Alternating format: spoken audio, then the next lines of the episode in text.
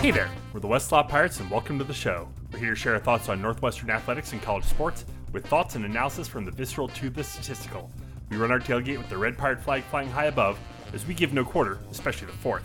I'm Sam Walter. I'm John Lacombe. And I'm Eric Skoskousbell. Well, guys, um, we are getting into our previews tonight. Uh, again, a little bit, little bit of context here. We're recording this on July sixteenth, um, so you know, if anything has changed between now and when you're listening to this, uh, don't hold it against us that we're not talking about it. Um, tonight, we're talking about Michigan State. This is a team that was going to be our opening day. They might still be. We just don't know at this point. Um, but a Michigan State team breaking in, a whole new coach, a whole new everything. Um, John, will they have a whole new defense? Let this be the team, please. Furiously knocking. Let this be the team we play opening week. Um, so if there is any team where the length of time we've been doing these previews, and I think this is what, this is our, I mean, it's our tenth, it's our tenth year doing the pod. Um, and gosh, it's close, got to be close to that doing the previews. Um, if there's any team where the length of time we've been doing this can be brought to bear this season, it's Michigan State. Because we've learned a lot about the Spartans over the years, and all of that knowledge shows us that there may be some serious storm clouds gathering here. So first, this is the obvious part. We know that Michigan State has had, over the past decade, arguably the best defense year in and year out in the Big Ten. With run defense, it isn't even remotely close. Um, Michigan State has blown away the rest of the Big Ten and the nation in this regard. No one in the country has had a better run defense over the past decade than Michigan State. It's what they do. However, we also know that several other things are true. Michigan State's defense is built the exact same way Northwestern's defense is.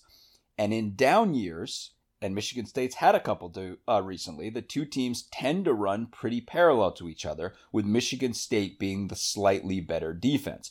This was especially true this past year, because both defenses faced the exact same problem, which was an offense that put the, decent, the defense under a tremendous amount of strain.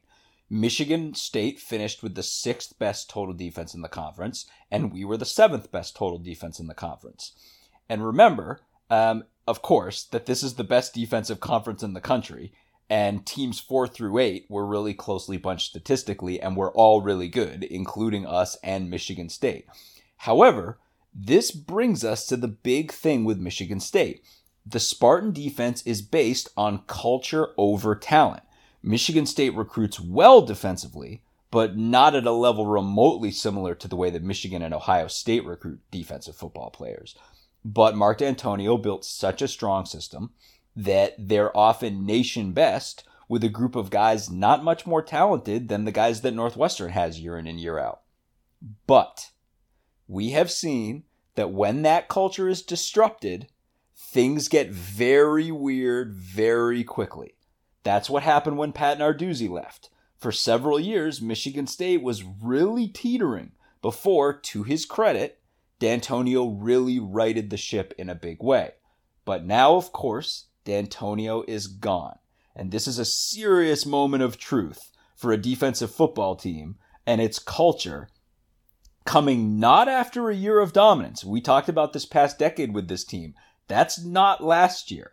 Um, this is a year, this was last year was a year of strain for this defense, and especially for M S U, real mediocrity on defense. So hiring Mel Tucker and putting Scotty Hazelton in charge of the D was probably the right move, because these are culture guys from places like Kansas State who get the idea of building a defense through culture and not through marquee recruits. But to say this is going to be a bump in the road is probably a big understatement, because in addition to the coaching change, Michigan State is looking at massive player turnover. They lose their numbers three, four, five, six, seven, nine, and ten tacklers. And that's underselling the problem, because the problem comes on the defensive line, because of the way this defense has been put together historically. Michigan State doesn't try to get sacks. They work, better than anyone else in the country, to neutralize offensive linemen so that the back seven can go to work. Mike Panisuk and Raekwon Williams embodied that standard last year. eighty-four tackles combined, sixteen and a half tackles for loss, and seven sacks is a massive amount of production for two defensive tackles. But as much as those guys held the standard, Kenny Willix went beyond it. For several years, he was a dominant end and a pass-rushing threat for a unit that really isn't used to having that and didn't really need it. So he put up sixteen tackles for loss and ten and a half sacks last year, and that's gone now. These guys are all gone, and these are massive holes that this new administration has to fill. Jacob Panisuk, Mike's younger brother, is a potentially great player. He's going to do his part, but there's a lot left to figure out here on the defensive line. Michigan State's in much better shape at linebacker, which is ironic because it was devastating to the Spartans last year when they lost Joe Bachi, who was the heart and soul of the defense and really the heart and soul of the Dantonio way. But Michigan State still returns more here than anywhere else. Noah Harvey is solid, if unexceptional, but Antjuan Simmons is a monster. Um, he flies all over the place on both sides of the line. He led the team in tackles last year, and he also had fifteen tackles for loss. In the secondary, they lose a fourth-round draft pick in quarterback Josiah Scott, and they also lose safety David Dowell.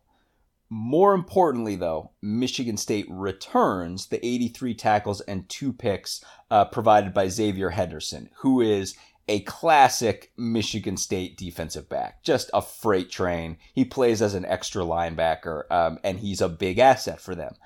However, this was not a good secondary against the pass last year at all. And yes, that tends to be the M O for Michigan State back there because it's not a point of emphasis for this defense. But several untested players are going to get severely tested through the air last, next year, especially early on.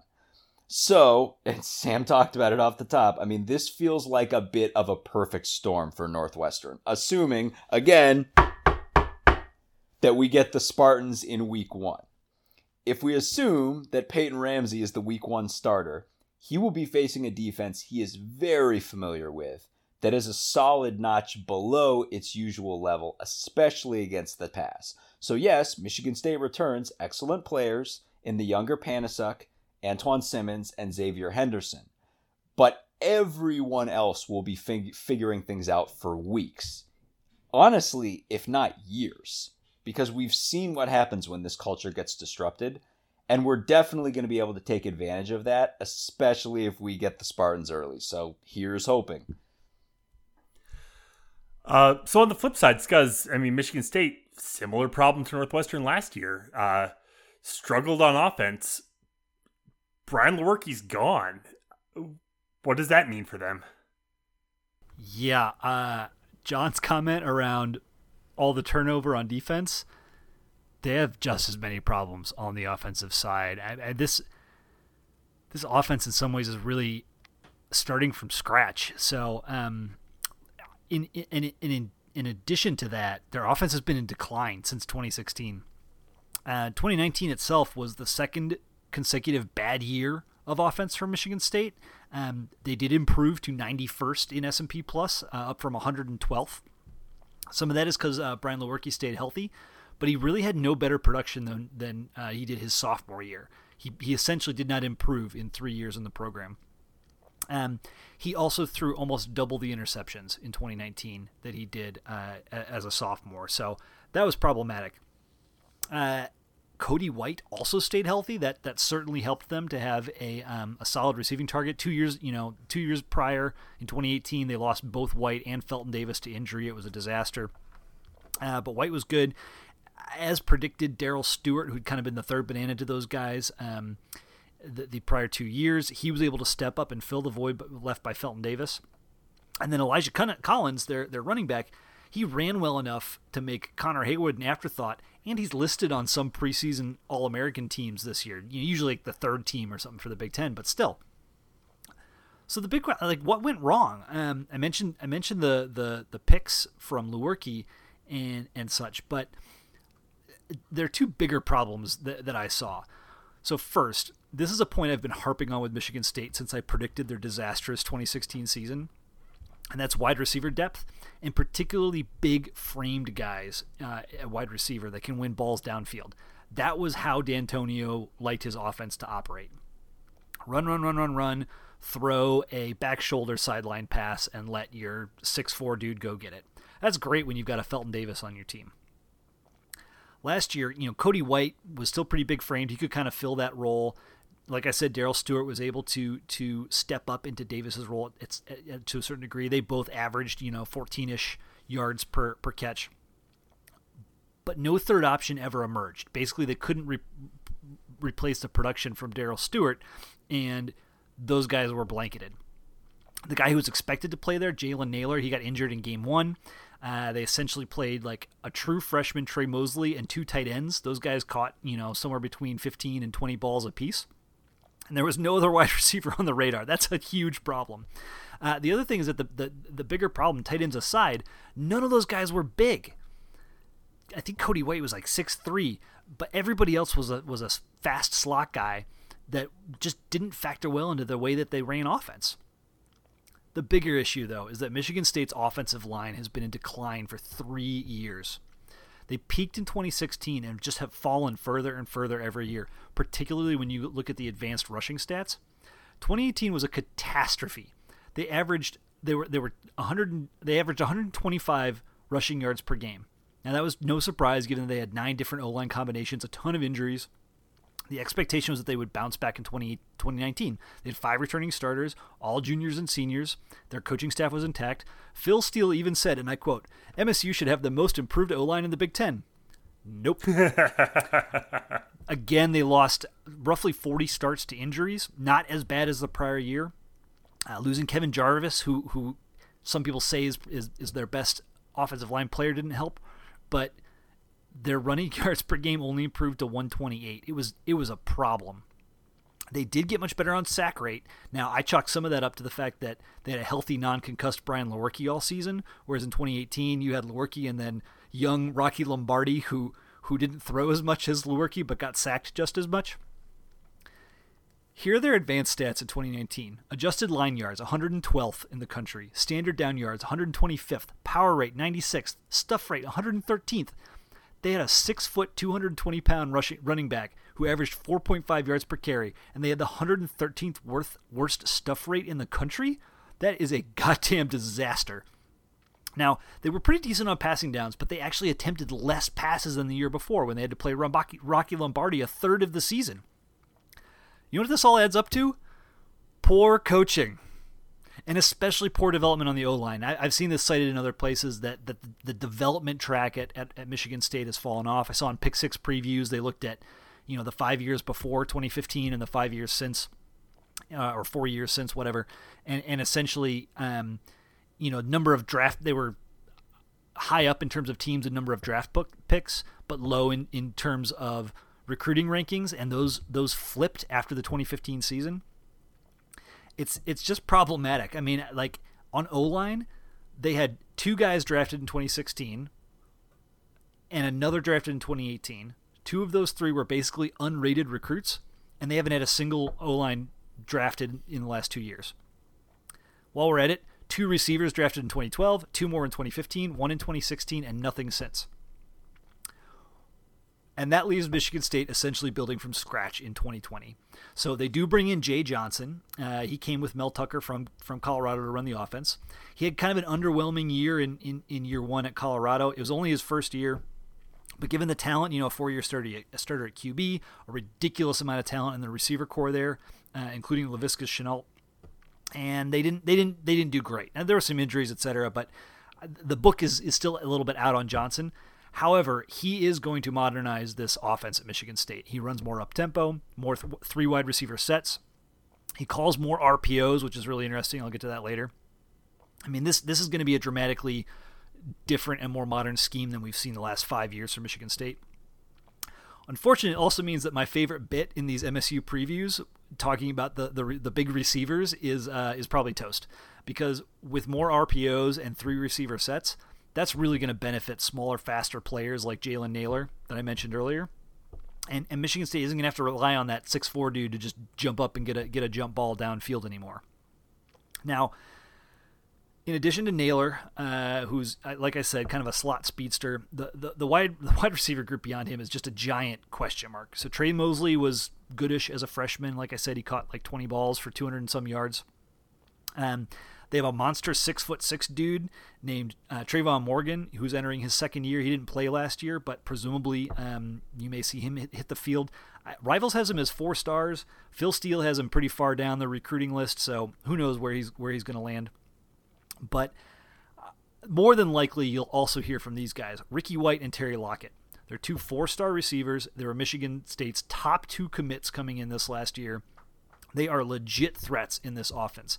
Uh, Terry Lockett has a has a really, really weird and interesting history. He comes from Minnesota. He was playing in this private school, uh, basketball and football, switched schools to be at like an all-basketball school, was playing with um, uh, one of the ball kids. Like just, just weird, weird, like weird stuff going on. He basically didn't play football for a little while, but the guy is an absolute monster receiver, so they are probably going to get pretty good at, at the receiver position over the next couple seasons. I mentioned Elijah Collins. He's back at running back. They should be just fine there. The offensive line remains a concern until proven otherwise. Um, they lose the entire left side, but the three returners are their best guys. They still have Brian Allen at center. They get um, the guy I mentioned earlier, Kevin Davis, back. So, you know, we'll we'll see what happens there. But their biggest problem, Q B, is a total mystery. Rocky Lombardi thrilled nobody with his passing ability the last two years. Has a great name, but just didn't look that good out there. Theo Day and Peyton Thorne are the other two names. All these guys are pro-style three-star Q Bs who I just I can't say they're going to really excite anybody. Um, they don't, you know, they don't jump off the page, and nobody's nobody appears to be emerging either. Um, the bottom line is like this, this offense eventually is going to be more modern. Uh, it's probably going to be more exciting and, and, and better, but I think that's at least a year away until they figure out what's going on at Q B. There's no reason to think one of these guys is going to jump off the page and just, you know, take this thing from the get go. So to echo John's comments, like, please God, can we play this team in the first week of the season? Cause there's going to be a mess on both sides of the ball. Yeah, I mean, it's interesting. You look at Mel Tucker coming over from Colorado. I mean, he was only at Colorado for one year, so you might be able to draw some parallels to what Colorado did last year, first season with Mel Tucker, as to what Michigan State might do uh, first year under Tucker. Except except for that whole, like, four-year starter at Q B thing. And Laviska Shenault. Yeah, I was going to say, yeah. They don't have Visca. Yeah. So, I mean, but, you know, Colorado had a really up-and-down year, and they seemed to get things together later. Um, but, you know, off the bat, they, they were just really feast or famine. So, you know, fingers crossed, that could be something that uh, that we see from the Spartans. Um, looking at their, their place in the East, I mean, they're not better than Ohio State. They're not better than Penn State. They're not better than Michigan. Oh, this Are they better than Indiana? No. No. No, they're not. No, they are not at all. And that's the – it's funny. I was looking at a couple of things. The So, first of all, Indiana finished higher than them in the East last year. Michigan State was right. I mean, they they, they were fifth in the East. Yeah, Indiana and, should have beat them last year. And that Michigan was, State got damn lucky to win that game. Exactly, and I was saying, and that game was uh, I was looking at it earlier, seven seven after one quarter. Uh, at the half, Michigan State was up twenty-one fourteen. It was twenty-one seventeen after uh, three, and then they basically traded points in the fourth, and Michigan State ended up winning by nine. But I think that that kind of felt like a last hurrah here. Um, Indiana, it's not just that Indiana's offense is so much more dynamic right now. It's that Indiana's just got the culture in place right now. Um, does Michigan State have more talent on the roster? Yeah, absolutely they do. But Indiana, I think there's a flip-flop going here, and I think you're going to see that stay the same. It's going to be really hard. It's funny, you know, we talked when we did the Michigan and Ohio State previews, Sam, you brought it up that you were like, look, we're not going to go through their specific schedules because everything's basically being thrown out.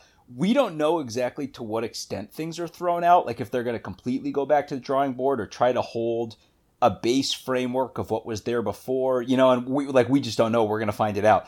No one is hoping that the old schedules get blown up more than Michigan State is. Um, it's not just like it's not just that they start with us. If you take out their non-con, here's the start of their year. Northwestern, Iowa, Michigan, Ohio State, Indiana, Minnesota, Penn State.